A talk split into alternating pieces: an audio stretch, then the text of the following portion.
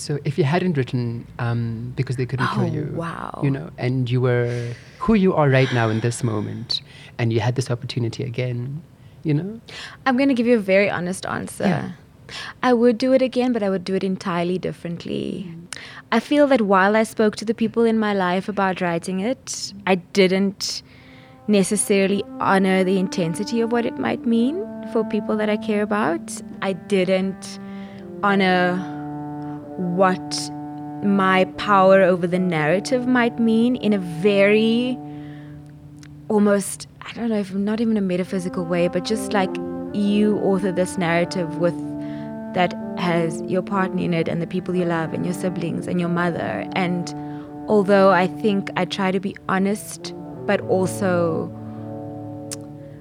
sensitive and also, you know, there are no villains and heroes, I do think that, yeah, just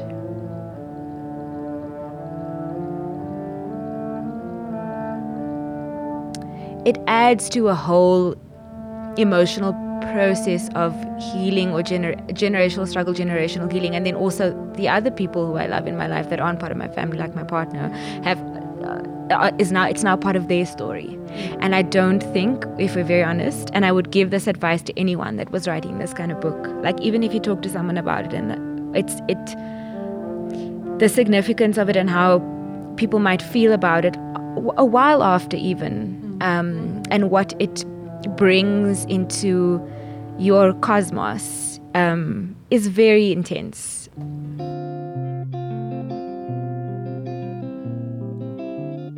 This is the Freedom After podcast by the Nelson Mandela Foundation. My name is Nawo Mohopa, and you're listening to Kelly Eve Koopman. not i don't regret it. I won't say i regret it but i wish i had done it the process of it differently and i would do it differently knowing what i know now. Mm. And being more healed i guess now. It's kind of it's memoir creative nonfiction style basically and like the loose thread of it is that for a long while my dad was missing like we hadn't had any contact with him for years and i was coming to terms with like what would it mean if i never see him again or if i get a call like that he's dead somewhere and we like you know you, you have to identify the body or if i run into him on the street and just absolutely like no no one had seen him for many many years.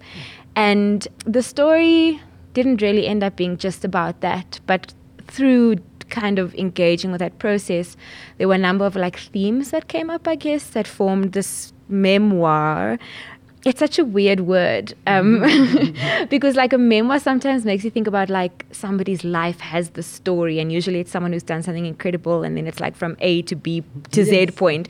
It's more like an exploration of yeah i would of like essays around things that that brought up and weirdly i sent in my final draft of the book I didn't really like actively go on this mission to find my dad. Like there were too many dead end. Like I didn't like go on this hero's journey and like scour the streets or like. Mm. But I sent the final thing in. I still hadn't like seen or heard from him in in through throughout that whole process. those number of months, and then just after I did, I got a phone call from him. He had been taken into hospital, uh, like a mental hospital, and I rewrote like the ending after having spoken to him and yeah, it was it was really interesting how that how that happened.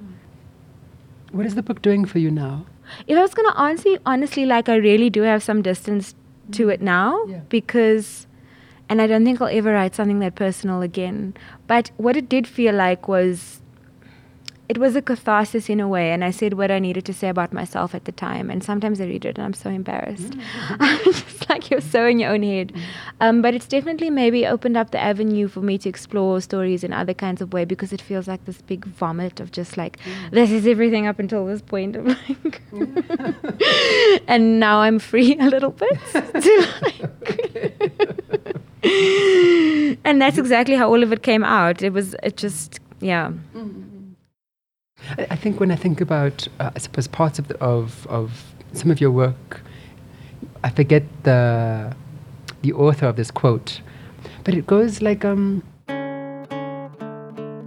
"We need in every corner a set of angelic troublemakers." Who will move their bodies like wet sand between the cogs so that the working parts no longer work against us. Bayard something, um, is an old guard Ameri- African American activist. Wow. I believe he did a lot of work in HIV. Listen, I don't want to lie. No, no, no. But lie, yeah. it doesn't like it's just that's beautiful, beautiful sentiment. But yeah, like I think about the, um, the occupation as well. For instance, you know, th- this book as well, um, and colored mentality. Um, your personal life is so politicized and political necessarily. Interesting. You know what I mean? And I guess I'm wondering how that's left you.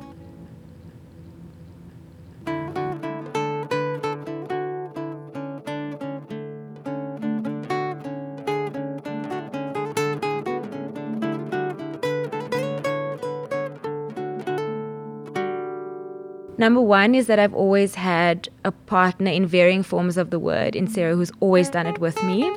And to be like, we've done so many things together. And I think to know that you have someone like um, holding you, even if it isn't like in a romantic way or even it's just in a very like sincere kind of like you're not al- alone kind of way.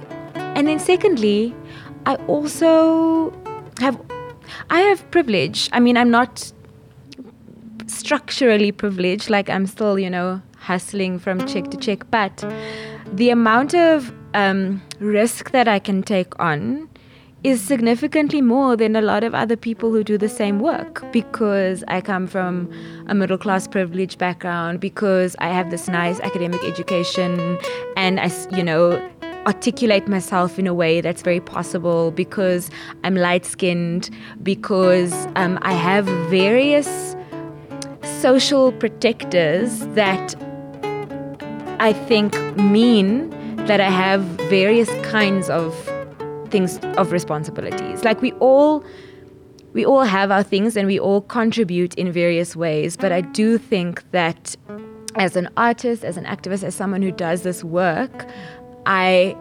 think I am and I like to be in a continuous kind of state of awareness for how for what kind of risks I can take where and to do that because I have the positionality to be able to do that. You know, it also makes me think about the, the word colored. Mm. And how I think recently as well there was this. Uh, listen, I'm- scant on the details, but there was this African American, I believe, who came to Cape Town, uh, a, a, a famous person, a celebrated person, you know, um, and was called colored and was furious because, of course, you know. Yeah. Um, What the, what that means in the US context. Exactly. And then, of course, now I'm, I'm wondering around your work on colored mentality as well. Mm, so that's interesting. Like, uh, Sarah's unfortunately not here now because I would have loved her to. You know, it's it's our co-work, it's a body of work, and like that for us, I think that piece of work was really important because when we came out with it, it was so much more controversial than it is now, which I think speaks to like how that dialogue has been evolving over a while. And I'm not in, at all saying like we kind of led the charge on it, but I think it was a a kind of contribution in a body of work that up until then had existed in lots of kind of academic fields and like kind of brought this thing to social media. And then a lot of other things existed in the cosmos of it. But I, i've watched this conversation become far less controversial. And i think with that example like i obviously respect the like someone coming from the us being called that could be so would be so traumatic. But it also just speaks to like cultural nuance, right? And like coming to a an African country versus like a European country. And um, we like I guess we have the same. Like if you think about how so much of our, so many of our narratives are shaped by the global north, but also by the like in terms of when we look at like Black Lives Matter and movement movement based work like on a global level and the kind of like knowledge production that we see on Instagram and all like a lot of it is rooted rooted in um, like black African American tradition which is great which is which is cool because they're also like really good at and also well resourced at stuff like narrative work and like investing into like what it means to build a campaign around a thought or you know to like like that's this is why you like that their work like i think my own opinion like in in the states like crosses these wide borders because there's this deep investment in not just the action but like the narrative building around mm-hmm. that si- the wide sideways segue. So that's really cool. But that also means like if I think about so just this experience this past week, I've been at the Nelson Mandela Foundation in this program, co-designing this Africa regional hub with a bunch of African fellows and the little that I, the, the lack of knowledge that I have about how people move, identities that people occupy mm. around the continent is terrible, you know. And mm. I, am a person who is able to move in these kinds of spaces, and that, mm. like, that just like reflects that like we don't we don't know each other mm. like we don't know about the nuances of cultural identity or about how people practice or how people build movement in countries uh, like across the borders and that's for very real reasons but we like it's the way that like africa has been kept from sovereignty and like wow. if you think about the the legacy of extraction it, it has real economic and very obvious social consequences but it also has cultural consequences and i think it means we can't culture make between ourselves mm. in ways that would be so much not just transgressive but really really liberating you know like just really and and I mean, it's very obvious, like the, the vested in, interest from the global north, which controls so much of our political landscape, isn't geared towards us reaching mm. any kind of sovereignty. But I don't know, my like my whole self was just opened up yet again to thinking about how do I, how do I move, how do I learn, how do I connect with like the rest of this massive continent where we go through such we have such similar histories have gone through such similar things and just don't know each other you know? What about your experience with that word? Mm. um, so i grew up with a mom who was part of the anti-apartheid struggle and she this was a big contention between us because she doesn't use the word colored. Um, and she coming from her generation she obviously wouldn't have it was the Biko blackness, right? So, like, if you're in the anti-apartheid struggle, you are rejecting the framework from the from the nationalist government that places you into these categories and keeps you from each other. You know, Try, so it was. I really get it. Like at the time, to be able to access. Um, uh, an identity and a group identity that was liberatory and that was free of those very violent constraints. It was important to, to kind of smash all those subcategories because those subcategories had very real world consequences. And to unite under the identity of blackness was incredibly important. So I, I do identify as black, but I also identify as colored. And I think what colored mentality meant for me and for Sarah in a different way. I mean, she has her own story towards it, was the importance or the ability to occupy and embody multiple identities. So, like, my cultural experience for me, I associate with how, like, how my coloredness feels, you know, like, but I also still understand and embody, I think, and, and, and see the like the massive importance of, of identifying as black as well, but also realizing that there are, there are, that there are nuances with each, and like at the same time, like I can occupy a queer identity, a black identity, a colored identity. These things don't need to be mutually exclusive. And for me, that's what the the takeaway personally from the colored mentality body of work was that I don't want to prescribe to anyone as long as it's not dangerous uh, or discriminatory or offensive to anyone else how they should identify because now you have someone like Patrick Mellet who wrote The of 1652 that's very that was also an anti-apartheid activist and very radical but is quite big on the idea of a Camissa identity which also pushes pushes against the kind of political categorizations of Khoisan or Khoi and San identity and how that's been taken up into a contemporary political landscape. So you've got all these like these different ways or lexicons that one could use to to describe or to try and give name to a particular experience. So for me, the multiplicity of that is quite important, and to allow any to offer or to hold hold space for that with everybody else, you know. So that makes me think about Sedgwick's work around queerness, not as an identity, but as a critique of identity, as a protest against identity. Mm. But at the same time, it also operates as a kind of designation of identity too. You know what I mean? Like a non-normative or an anti-normative identity. And the ways that you're describing kind of Biko blackness fits so squarely in, in there. You know what I mean? And there's this moment I remember for myself as well, kind of having to.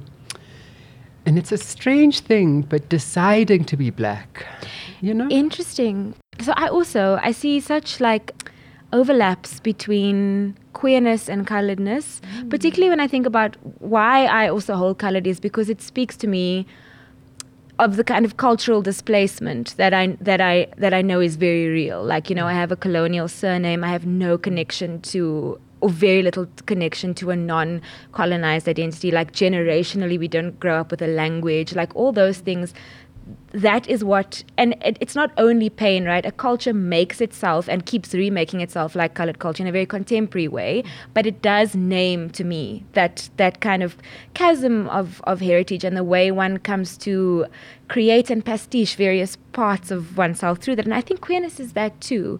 And what I love about queerness is that it feels like such an active word for me always, which is why I choose queer instead of any of the other LGBTQI intersections because like you can queer something, like you can mm. queer capitalism, you can queer race theory, you know, like which is reminding me a bit of what you're saying now. Like what does it mean to to truly like self-define and not to just have your blackness be assumed or assumptive in a specific kind of way. Like I think that's that's quite like embodying. You know what I mean? Mm. Where you kind of it's and it's and I think the the complexity of it is that it feels like surrendering.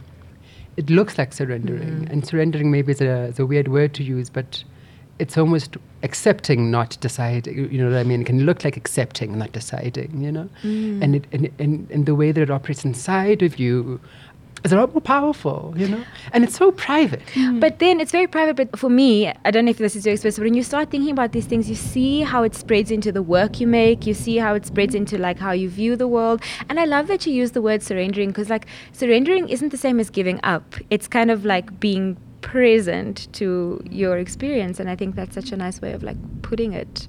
The, the kind of gift of queerness, right, is when you come into a queer identity and really start thinking about it, it it makes you question everything else through the same framework. Like queerness just offers that possibility, really. What is something that you were once unfree from that you are free from now? I was once unfree from it, and I'm free from it now. Wow, that is such a like I like the framing of the question as well. Give me like a moment. Mm-hmm. Okay, so growing up, and I'm not completely free from it. I, I would be lying to say I'm completely free from it.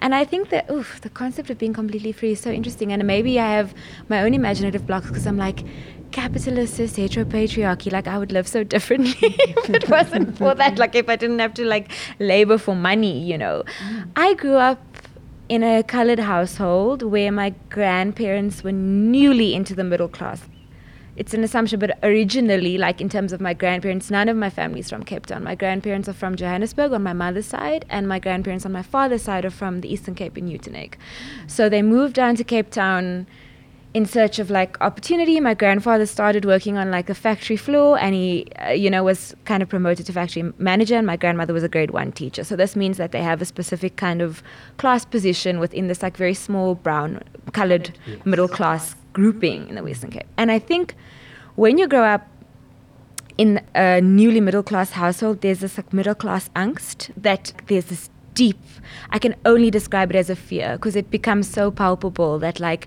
the ways you need to show up the ways the kids need to receive their education the way you need to present needs to be so perfect because if you don't like at any moment you could just all of it would just go away like you'll just lose it all like constantly. yeah and and even when they were quite relatively secure which i mean it's still apartheid and all of that and also we know how slippery the category middle class is here you know mm-hmm. you can be uh, one paycheck away from not being able to pay and then out, you know.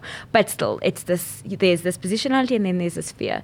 And because of that, for lack of a better word, generationally, I think there was a lot of secrecy about things. And secrecy in that the version that you are towards others and what's happening in your internal landscape and how difficult it is to talk about certain vulnerabilities, how difficult it is to talk about certain struggles, you know, how there's always like love, but there's there were I didn't necessarily grow up with, and I think a lot of us haven't, uh, with the ability to speak about vulnerabilities, difficulty, trauma, feelings, none of that. And so, and also, I was a kid who read a lot, which I think contributes to this very quiet internal landscape and a very different person who presents to the world. And I think through various things, also through my partnership and my friendships and the work I've done, th- that is something that I've become a lot freer from. So instead of like advocating or sp- speaking from the collective, I find it easier to speak from the I, and I have less of that kind of secrecy. I'm using the word secrecy very, very broadly, but less of an inability to like authentically express, if that makes sense. Wow. Yeah. And what is something that um you are unfree from right now and you wish you were free from? Mm.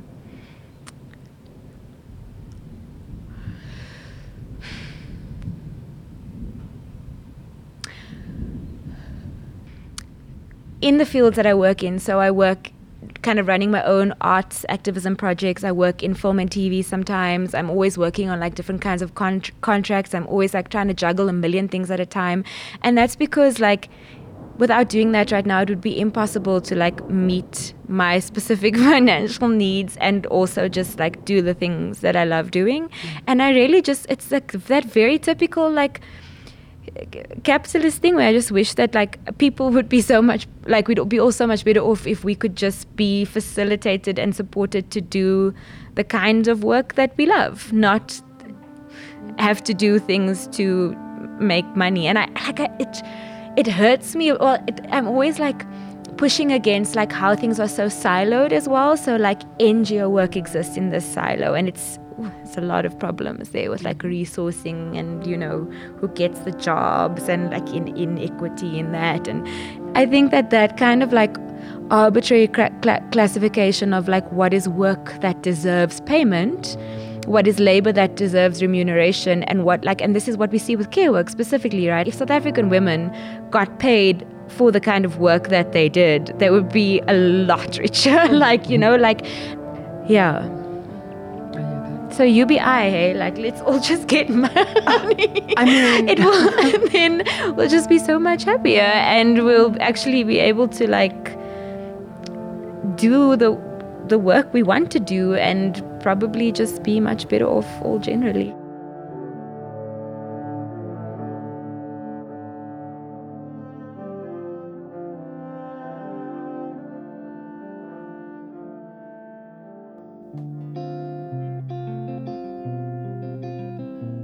Freedom After by the Nelson Mandela Foundation is produced by Showcast Media. An original score by Subusile Kaba and cover artwork by Paula Manelli. The Freedom After podcast is supported by the Old Mutual Foundation. My name is Nawa Mohopa. Thank you for listening.